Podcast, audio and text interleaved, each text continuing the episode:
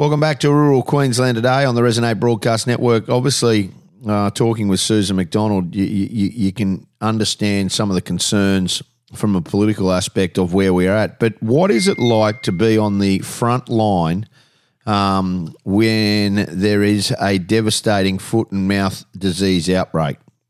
Well, Dr. Howard Thompson um, is a vet from the central western New South Wales and he joins us this morning. Uh, Howard, good morning. Thank you so much for being with us.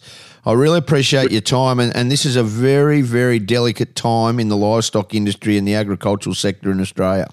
It is, but um, we've got to remember that the threat of foot and mouth disease is is ever present, and it's just been heightened slightly at the moment. And yep.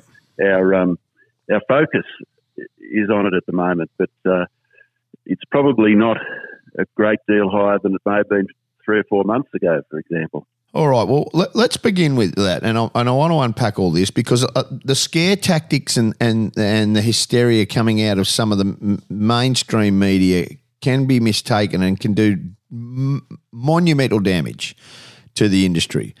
You were there on the front line. Can you just give us a first-hand experience? If it got into the agricultural sector here in Australia, how how bad is it, and what did you witness?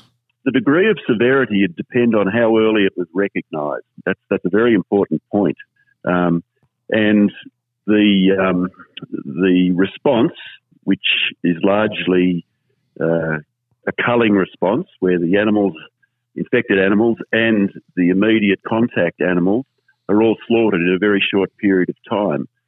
So the the uh, rationale behind that is to remove the host so the virus can't keep spreading and remove them quickly, um, not allow not allow time for it to spread. So it's a brutal thing. It's um, there's no no way of uh, sugarcoating it. it. It's a it's a really brutal uh, thing to do, and if you want to do it as effectively and as quickly as possible, it is the way to do it. Right, and that would stop it. Now, it, it can spread. When you started uh, this conversation, you said, well, the threat at the present moment is no different to what it was three months ago. Why well, then? It may why, be slightly higher. But. Yeah, but but why then the hysteria at the moment? What, why is it that we? I mean, mainstream media as of today are uh, up in arms. I had people out of Sydney ringing me. Um, ben Fordham rang me yesterday about it. He he's wanting to know completely, you know, and and then it becomes whether or not we have the right people in charge. But can you talk to us?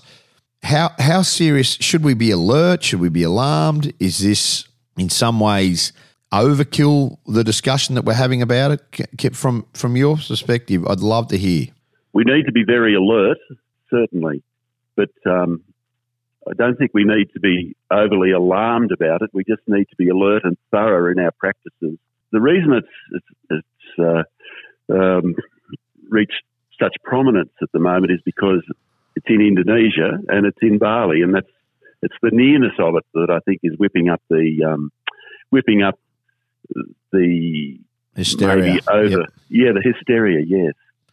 So, what are those practices that we need to do? Like, I mean, banning planes, which has been called by some members of the governments, is that a sensible option? are the citric the citric wash mats that they're talking about? What what are the correct options that we should be looking at to try and protect our agricultural industry from FMD? I'm probably not the right person to be asking these these questions. I think you probably need to be talking to. Um, but as a vet, what would you say? What, what what would you what would you like to see happen? Well, we need um, uh, constant surveillance or yep. constant uh, at, at our um, at our ports of entry. Yeah, both to do with uh, where people have come into this country, tourists come returning from other yep. countries, and the fact that they're um, where have they been in that country, uh, checking their you know their footwear, um, checking what they may be bringing in in their luggage, which is looking for things that should not be in their luggage. So we just need to be uh, really uh, consistent and thorough in those areas. Sure. And there's nothing there's nothing wrong with the the amount of highlighting that's through the media at the moment because it's drawn attention to what is potentially a very, very serious problem. Yeah, you, you know, we absolutely, as an industry, have every right to be fear, fearful, but you, you've just said something really, really brave. Like it has to come from someone else. It doesn't have to come from our industry who makes. We can actually ask for it, but it needs to come from people outside the industry who who understand the biosecurity aspects of other nations. Because it's not only FMD. There's there's constant issues coming in um, that they're always looking for. Is it yes, hard? To, is it hard to eradicate if the virus attacks a cloven hoofed animal, and it, and it was first found in pigs in northern England, but okay, so in England it was first found in pigs um, in the holding yards of an abattoir near London in Essex. Right, those pigs had come from northern England.